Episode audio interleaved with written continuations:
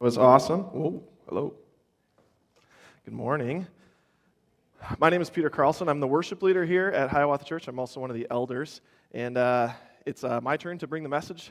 Uh, the pastors were traveling this week, and it worked out well for, uh, for one of us to take the sermon this week. And fun fact if you come for about a four week stretch starting two weeks ago, you'll get four different speakers in four weeks because Jesse spoke two weeks ago, Spencer last week, me this week, Chris next week. It's pretty impressive pretty impressive. It's pretty exciting. So, if you don't know me, um, like I said, I'm usually the worship leader. I'm married to Becky. She's the, the office manager here as well. We have two kids, Elliot and Zachary. Um, and I am a Minnesotan guy. So, I've, uh, I've lived in Minnesota pretty much my whole life. Um, I, was, I was born in Germany, so that doesn't count. But I've lived in Minnesota pretty much my whole life since then. Um, a lot of different places. Um, over the years. I grew up in Rochester, so uh, you could see the giant Mayo Clinic downtown buildings from, from our backyard, which is cool. And, uh, oh yeah, see, I usually do that. Um, and, uh, and so I grew up in Rochester, moved up here to the, to the Twin Cities for college. So I went to Northwestern College and lived in the student housing there. I lived in an apartment across from the Dollar Theater in Roseville for a summer. Um, I rented a really ratty college house with some guys uh, towards the end of college. It was one of these big houses in St. Paul. Um, we thought it was so cool when we moved in, and we lived there for like a month. And after after a month, we're like, this place is kind of a dump. Why did we not know that ahead of time? We're like, because we're young. But when we moved in, some of the guys were still moving their stuff out who used to live there, and they're like, you are going to love this place. And we're like, oh, that's good. like, there's no police presence at all.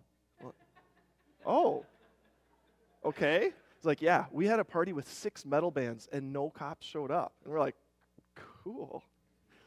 I don't think we're going to do that. And then we met like this young family who lived right next door. We're like, I'm so sorry.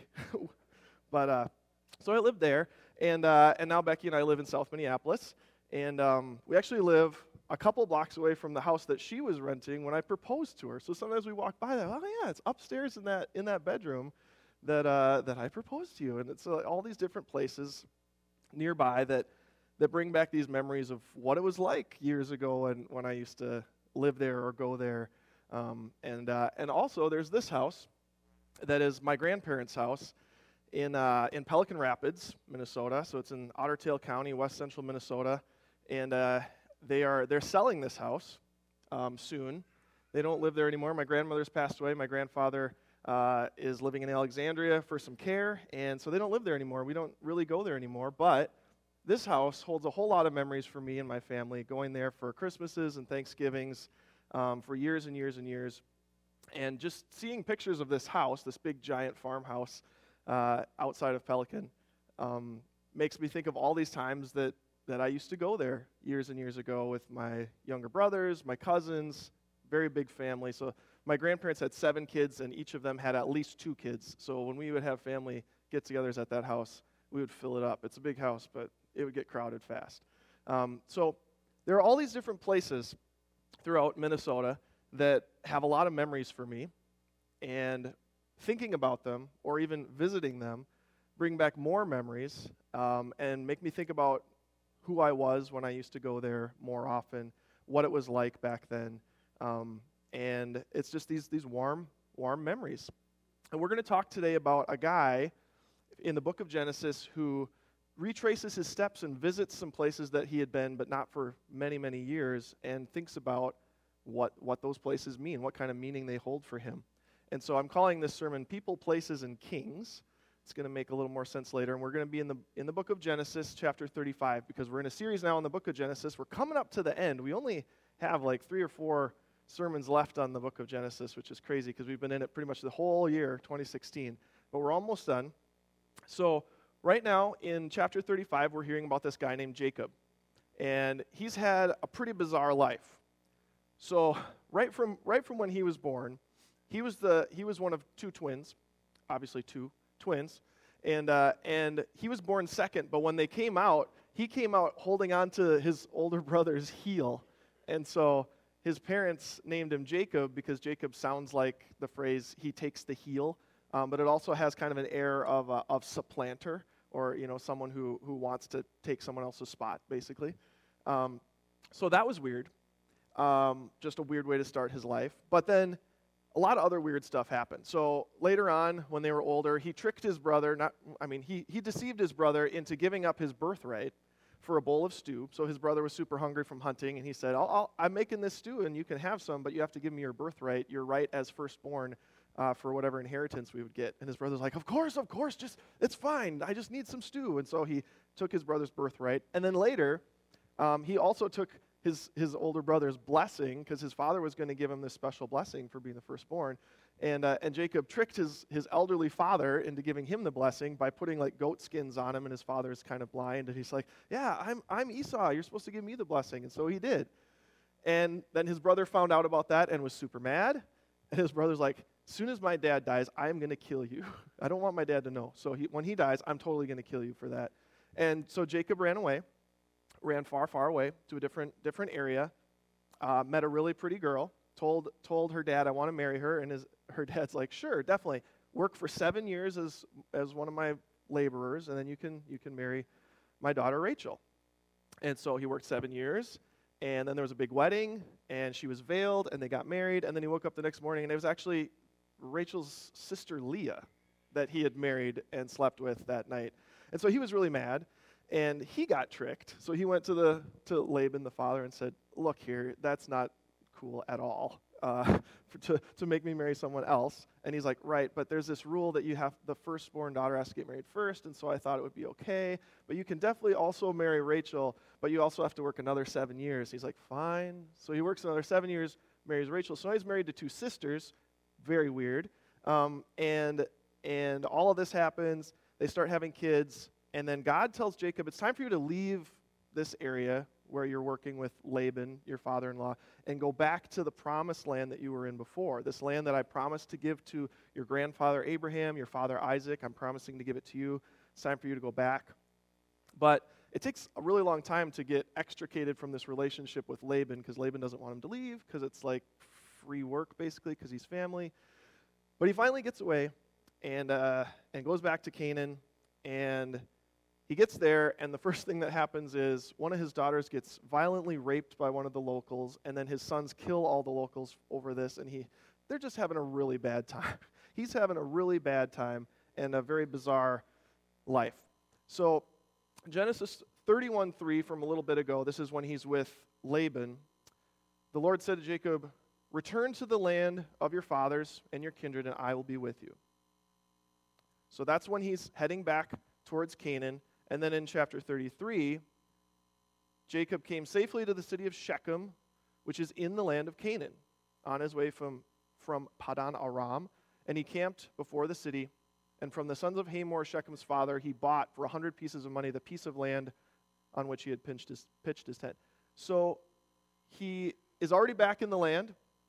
He bought a parcel of land outside this city of Shechem, and he's, he's set up camp. So he's back back in the in the land. I've got a, I've got a little map that can maybe help illustrate this a little bit. It's a little light here, I guess. So here's where he was with Laban up here, not in Canaan. Canaan is all of this over here on this side of the river. So he's up here. When God tells him to go back, he makes this journey south, crosses over. In the midst of this area here, he meets up with Esau again and thinks Esau is going to kill him, but actually they make up, um, and, and Esau effectively forgives him. And then he makes it to Shechem here. This is where all that violence happens. But he's camped here and he bought the land. So basically, he's planning to stay. He's in the land of Canaan. He bought, he bought a parcel of land. He's planning to stay. But this week in chapter 35, now that we're all caught up, um, God speaks to him again and says, uh, You're back in the promised land.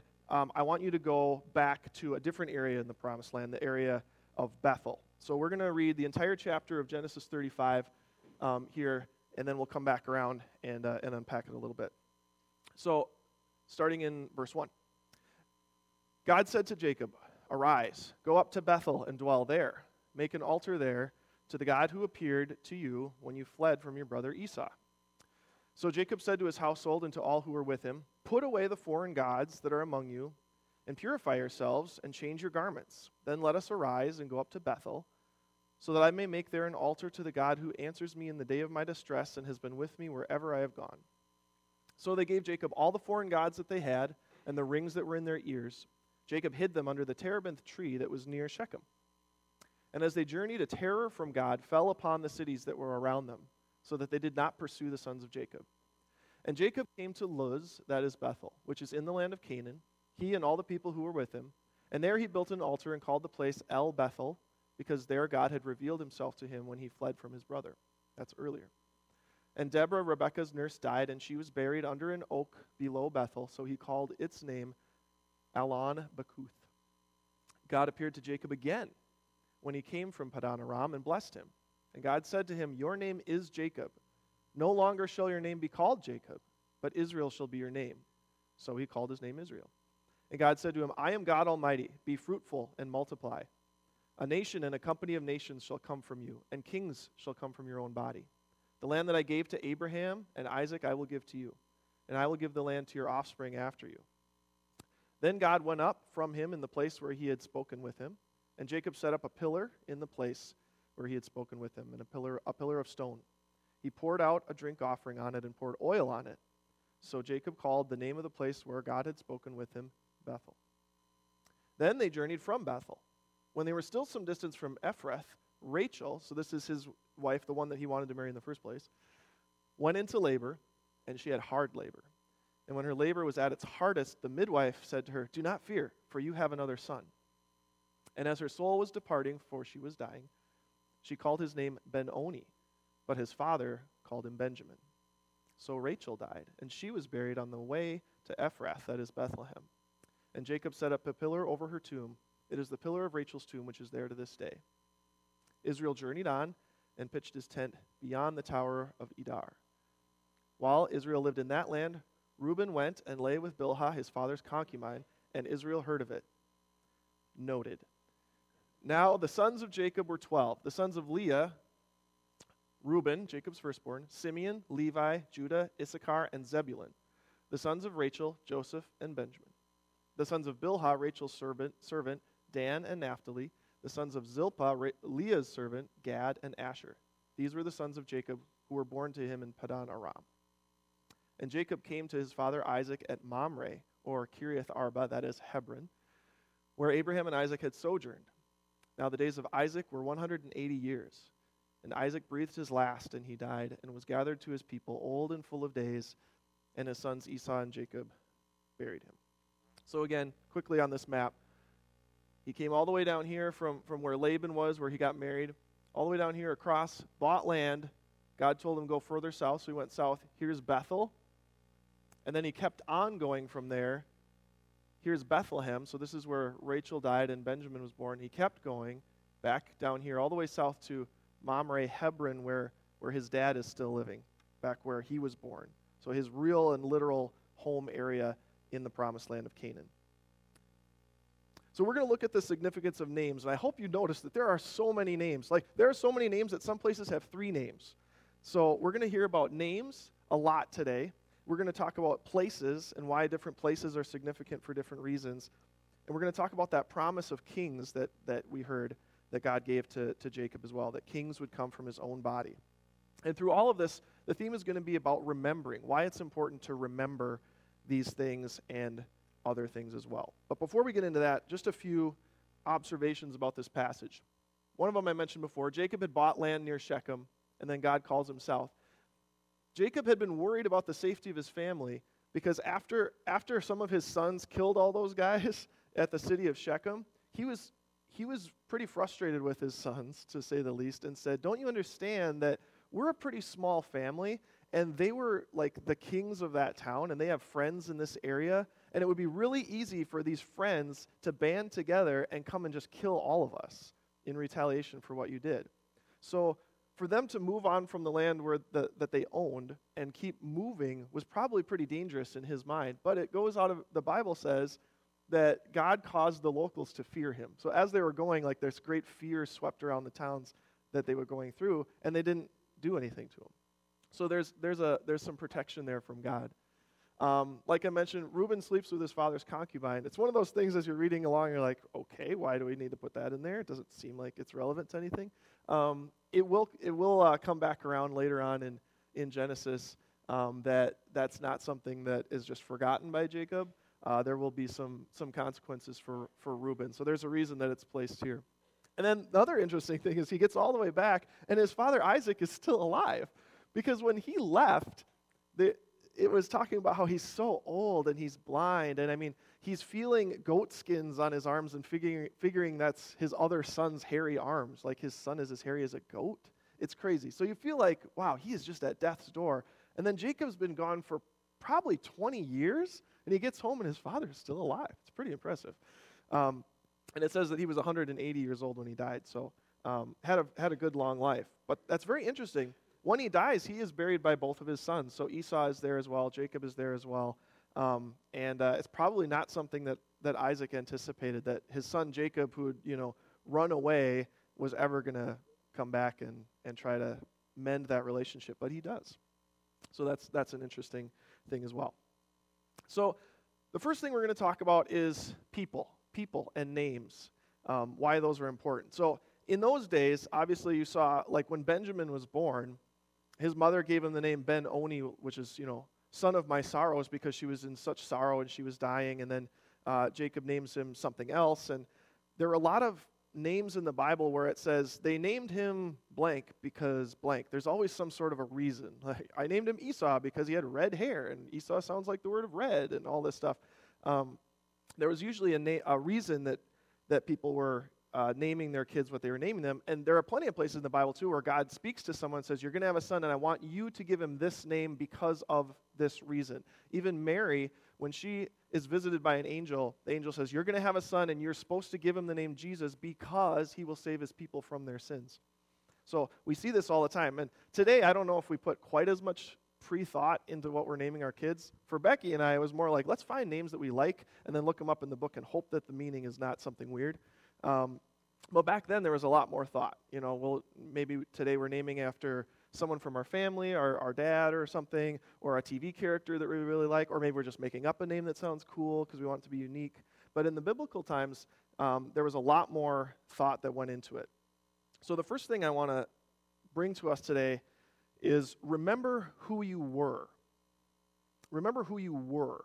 As a name is an identity, remember who you were when God renames Jacob, he actually renamed him earlier when, when, uh, when he wrestled with God at a, at a time in a couple chapters ago, but he, he sort of re emphasizes that here. He says, Your name is Jacob. No longer shall your name be called Jacob, but Israel shall be your name. So he brings up, Your name is Jacob. Do you remember that I renamed you a while ago? That's still in play here. Your name is not going to be Jacob. No longer shall your name be called Jacob, you will now be called Israel. And if you remember what Jacob was like, I talked about it a little bit. He was kind of a tricky guy. Um, and his name, you know, literally kind of means supplanter, someone who wants to take someone else's place. And they named him that because he was holding onto his brother's heel when they came out. Like he almost wanted to like get, get back so I can come out first. Um, that was who he was before. Someone who tricks, someone who cheats, um, he's been cheated by his father in law as well. His whole life has kind of been defined by this idea of trying to take someone else's rightful place for his own, or tricking people to get what he wants, or being tricked. Um, it's kind of defined his life. But Israel, as a name, means he strives with God. So it's whereas the, the trickster, the supplanter idea is a little more Jacob focused of what he will do. He strives with God, Israel, is something a lot more God focused, talking about how God is, is part of his life. It's a little more God centered than, than his, the name uh, Jacob would be. So there's a contrast here between who he used to be and then this life that he's left behind, and God saying, Now this, this is now who you are going to be you're now going to be someone who, who is striving with me. So God is redeeming him out of that old life that he had. And this is applicable to us as well, to remember who we used to be versus who we are. 1 Corinthians 6 says this Or do you not know that the unrighteous will not inherit the kingdom of God? Do not be deceived. Neither the sexually immoral, nor idolaters, nor adulterers, nor men who practice homosexuality, nor thieves, nor the greedy, nor drunkards, nor revilers, nor swindlers will inherit the kingdom of God. And then he says, And such were some of you. You used to be like that.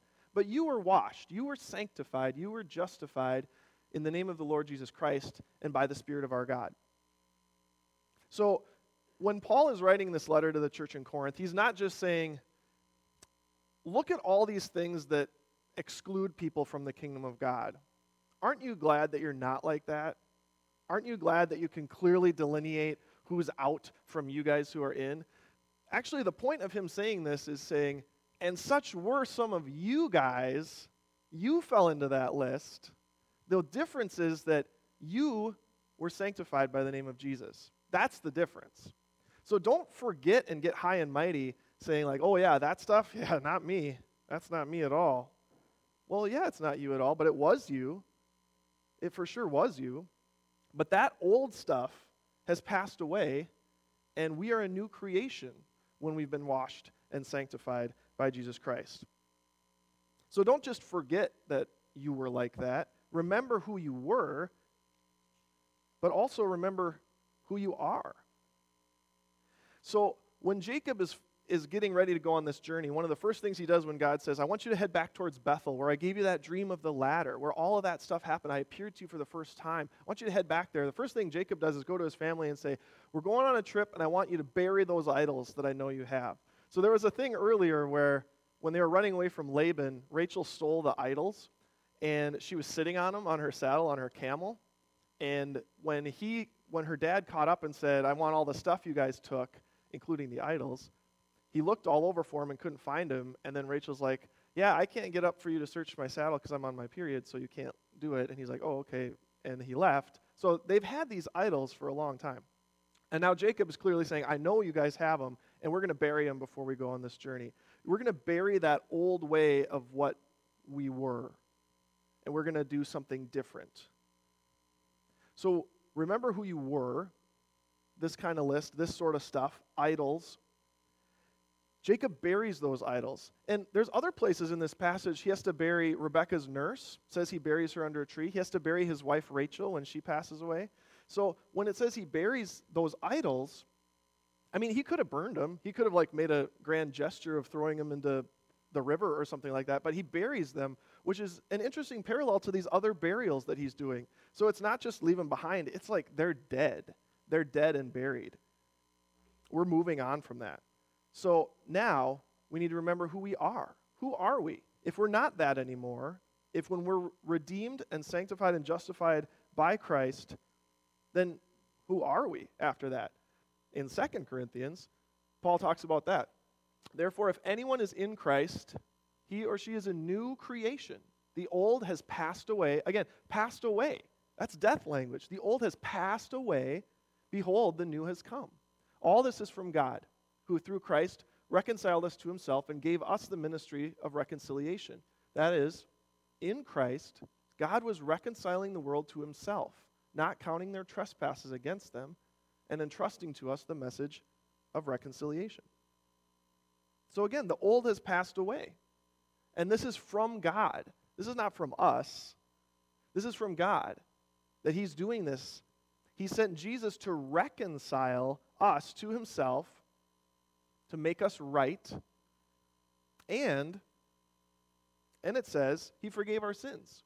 He gave he uh count not counting their trespasses against them. So that big long list from 1 Corinthians that we fell into, we once were that.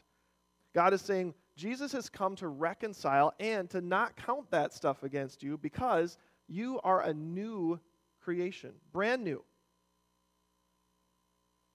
brand new creation, born again.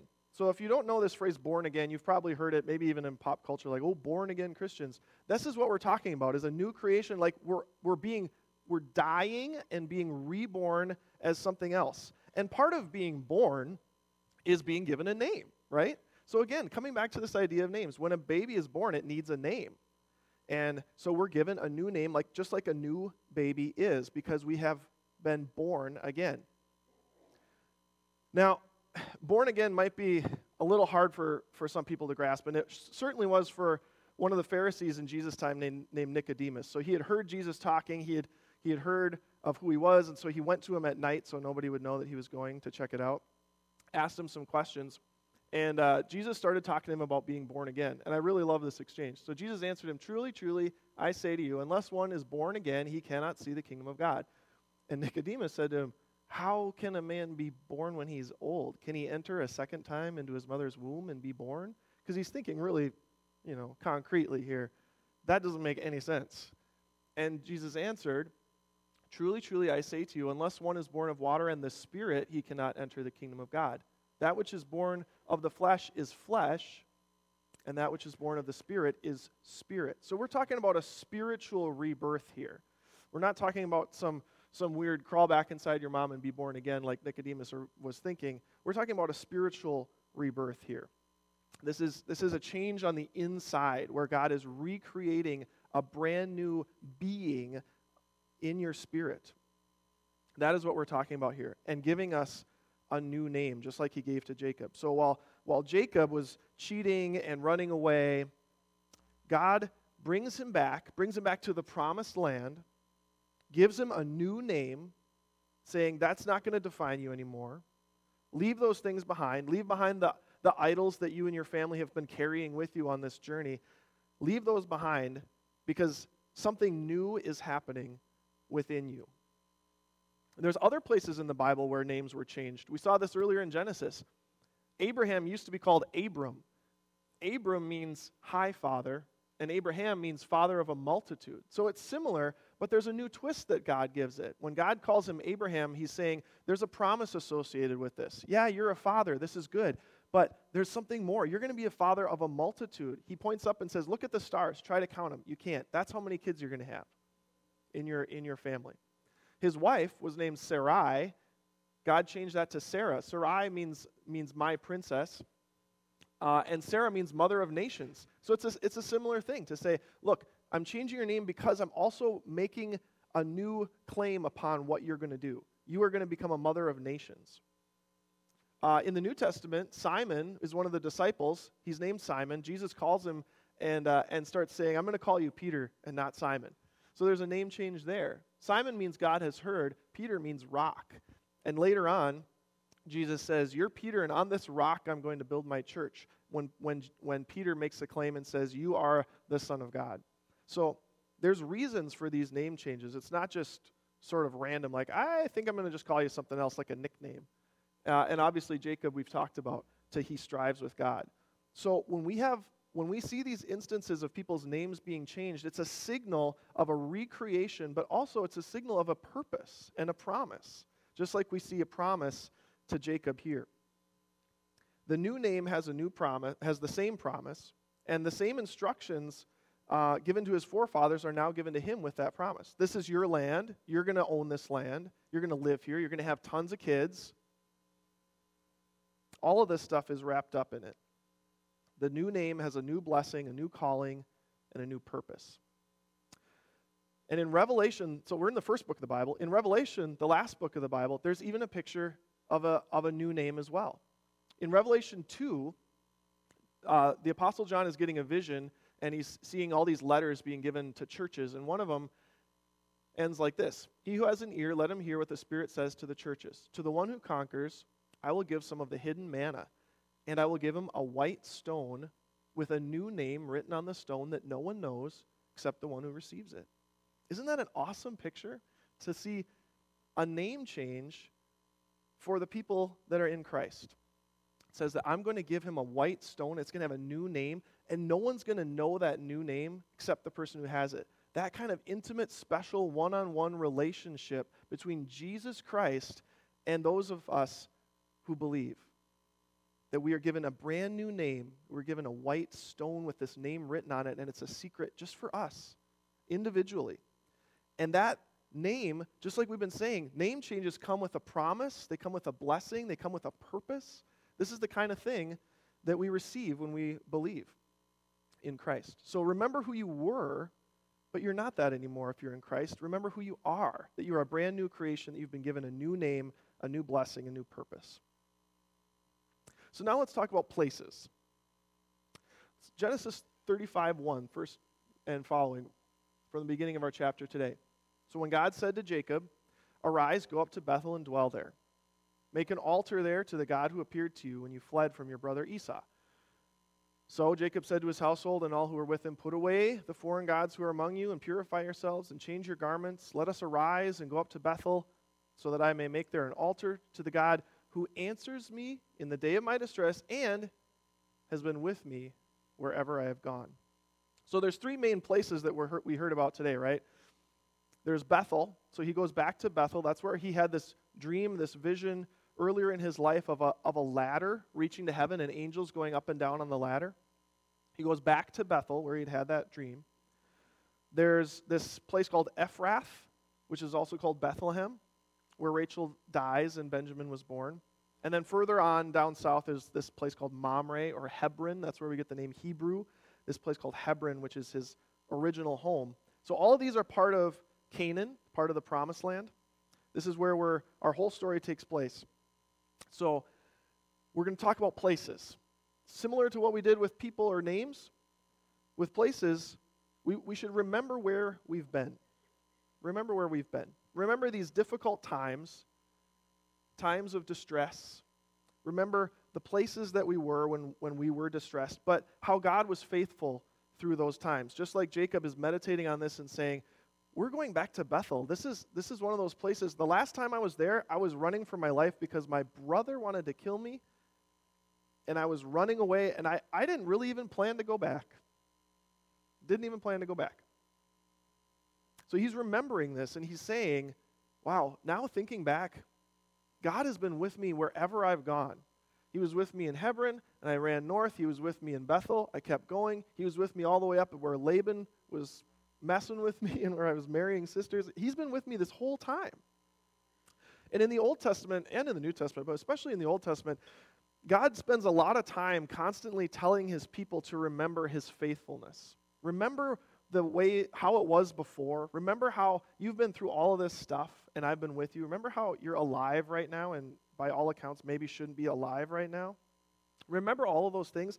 Don't doubt then that I'm going to be faithful in the future because you have all of this past to look back on, especially the Exodus. In Exodus 13, this is so eventually, this family will be very large. They'll be a nation, the nation of Israel. They're going to get enslaved in Egypt for years and years and years. And then a guy named Moses is going to be used by God to bring them out. You've probably heard this story. So, right before they're going to get brought out, Moses says to the people, Remember this day in which you came out from Egypt. It hasn't happened yet, but he's saying this. You came out from Egypt, out of the house of slavery, for by a strong hand the Lord brought you out from this place. No leavened bread shall be eaten.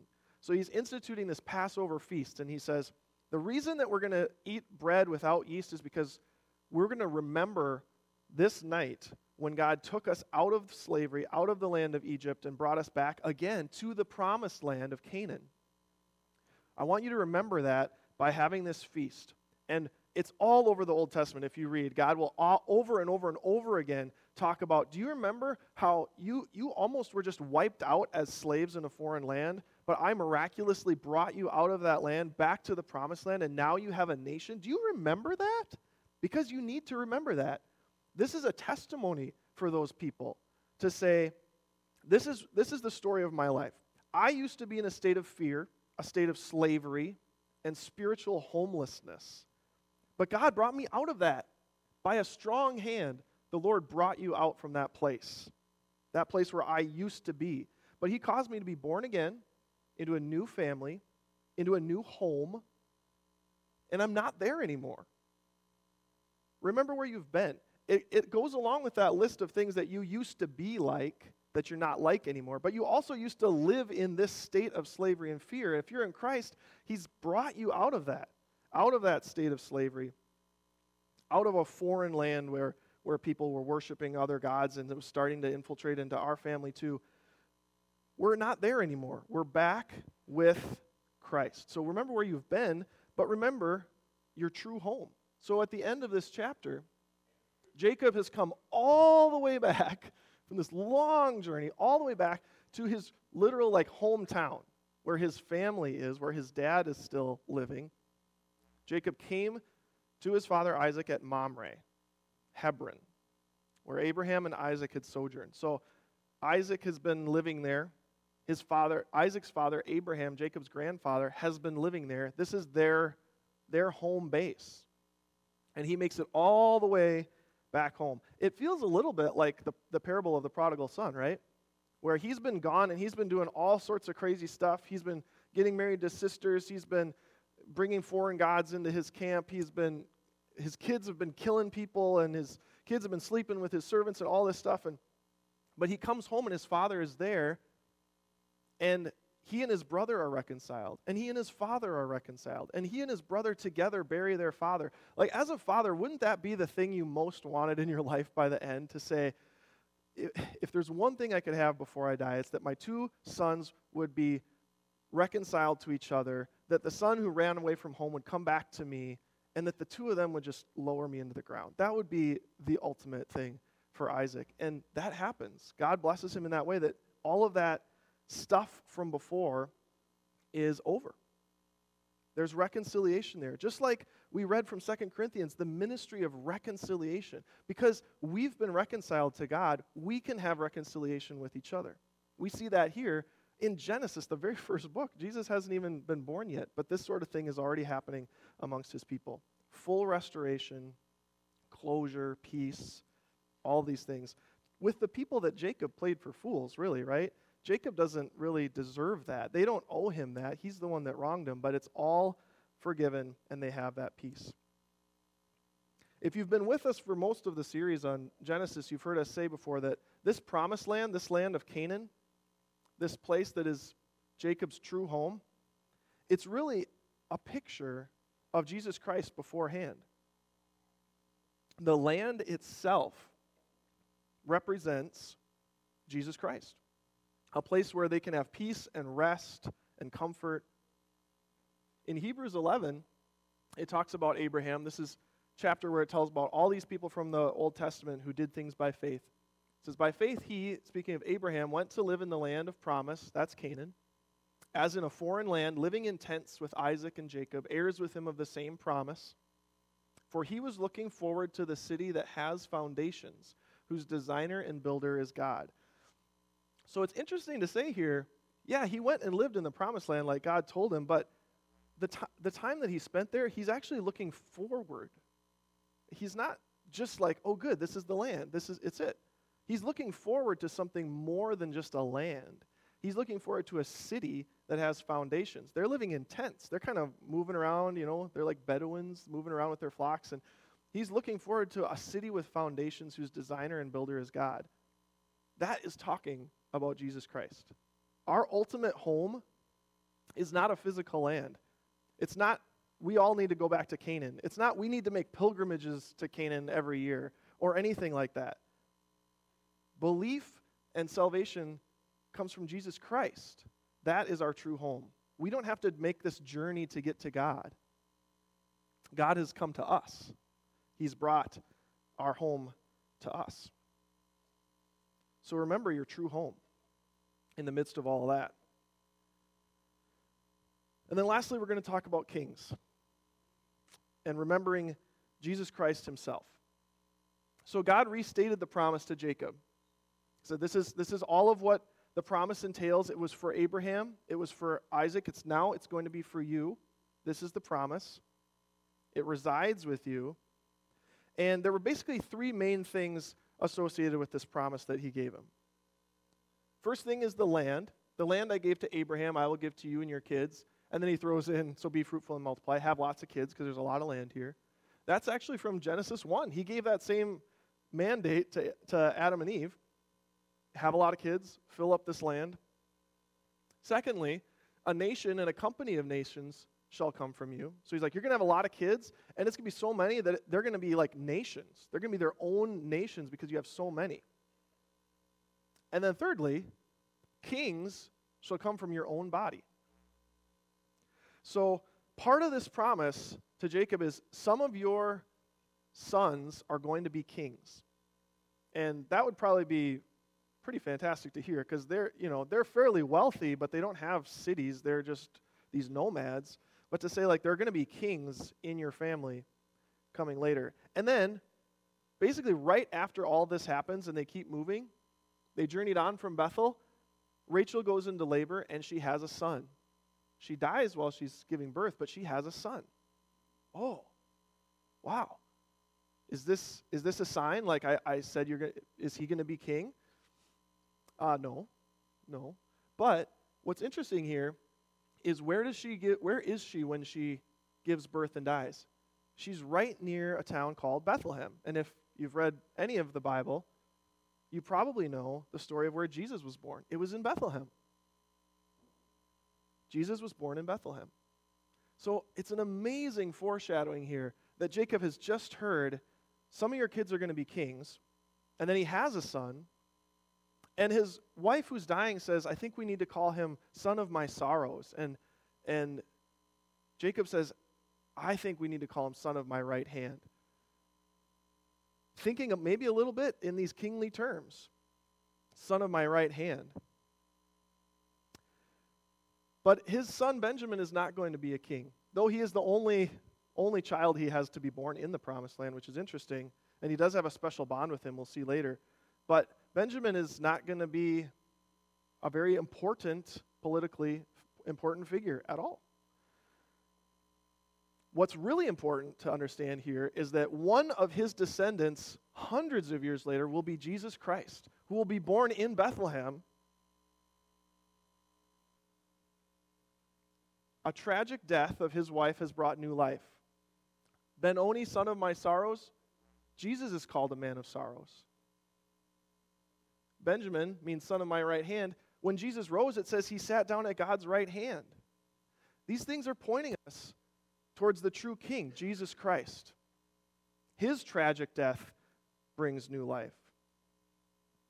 So when we think about these things, these promises that were given to Jacob, these promises all point us to the man, Jesus Christ. Jesus is the ladder from Jacob's dream in Bethel. Jesus is the connection between heaven and earth. Jesus is the true promised land where we find peace. Not a literal land, but a man who brings us in. Jesus is the king who will be born at Bethlehem. Jesus is the one who will die to bring new life. Jesus is the one who welcomes us to himself when we've lied to him and gone our own way, like Jacob. Jesus is like Isaac in that way, who, who doesn't say, like, yeah, you're the one who wronged me. I don't want any part of it. I want Esau to, to bury me. I don't care about you. No, no, no. Jesus is the one who welcomes us to himself when we've lied and gone our own way. And the name of Jesus is the one that will unite these disparate nations that will come from Jacob, will unite them in worship. We see that in the book of Revelation too. Every tongue, tribe, and nation will join together in worshiping Jesus Christ, reuniting the nations. So we can see the Old Testament people are living this out but God is writing the story of human history and weaving in these little clues, these little arrows that are pointing us in beautiful ways to his son Jesus Christ, centuries before he would even be born. So the people living at this time, like Jacob, are just living it. They have a, maybe an understanding, though God reveals that to them, of this is bigger than just our family. This is bigger than just have a lot of kids. This is bigger than just a ladder dream. Maybe they have some understanding, but rudimentary. But we live on this side, and we can look back and say, oh, wow. We see Jesus, Jesus, Jesus all throughout the Old Testament. It's all pointing towards him. And it makes so much more sense that way when we think about it because we look and say, like, I don't really see how Benjamin's birth was that important. I don't see a, one of his kids being king. I just, if when we read on, we see more mess more mess from his family. We look beyond that. We look towards Jesus Christ. It starts to fall into place. So, for me to wrap up here, just a few things for you guys to take with you. First of all, believe the gospel, be a new creation, and bury your old self. If you, if you aren't already a believer in Jesus, you can be. You can be recreated from the inside. You can be given that new name, spiritual name, and leave all of that old way, those old places, those old definitions of who you were behind, and have a new, reborn life in Jesus Christ. And burying your idols is important to bury your old sinful self. But just know that that's not that's not just the end of it because, uh, you know, later on there was that little note. And then Reuben went and slept with his father's servant.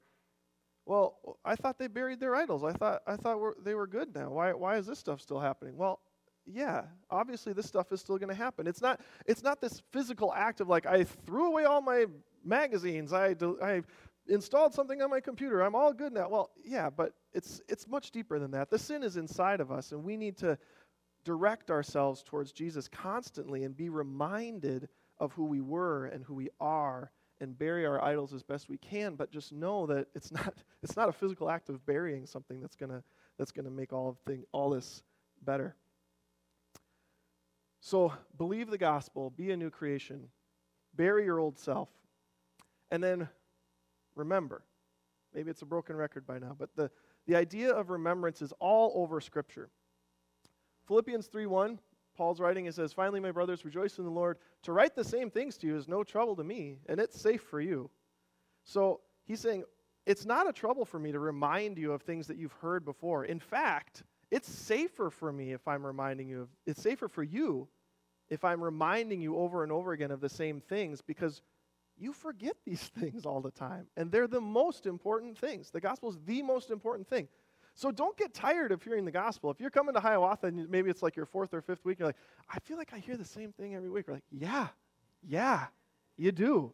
There's a reason for that. There's a reason for that. So don't get tired of being told the gospel. Don't get tired of hearing it. Don't get tired of remembering it. Remember who you are in Christ. Remember that your home is with Jesus, the city with foundations, not a physical land. We call, we call the land of Israel the Holy Land. It's just a land. It's, it's cool to go and visit, but we don't have to have some sort of like amazing holy connection to a physical land anymore. We have Jesus Christ. He is our home, He's that city with foundations. And Jesus Christ Himself is the King, and His sacrifice is the thing that has given us this new life. Without it, we would be right back where we were in the first place. So remember that. Remember Jesus as your promised land. And as you're remembering him, just rest. Rest in the way that you rest when you're home. A place where you feel comfortable, where you have all these good memories of what he has done for you, what he will do for you. Find yourself in that place and just rest and dwell and remember who Jesus is, what he has done for you, and who you are because of his sacrifice. Let's pray. Jesus, I thank you that you recreate, that you are a recreator,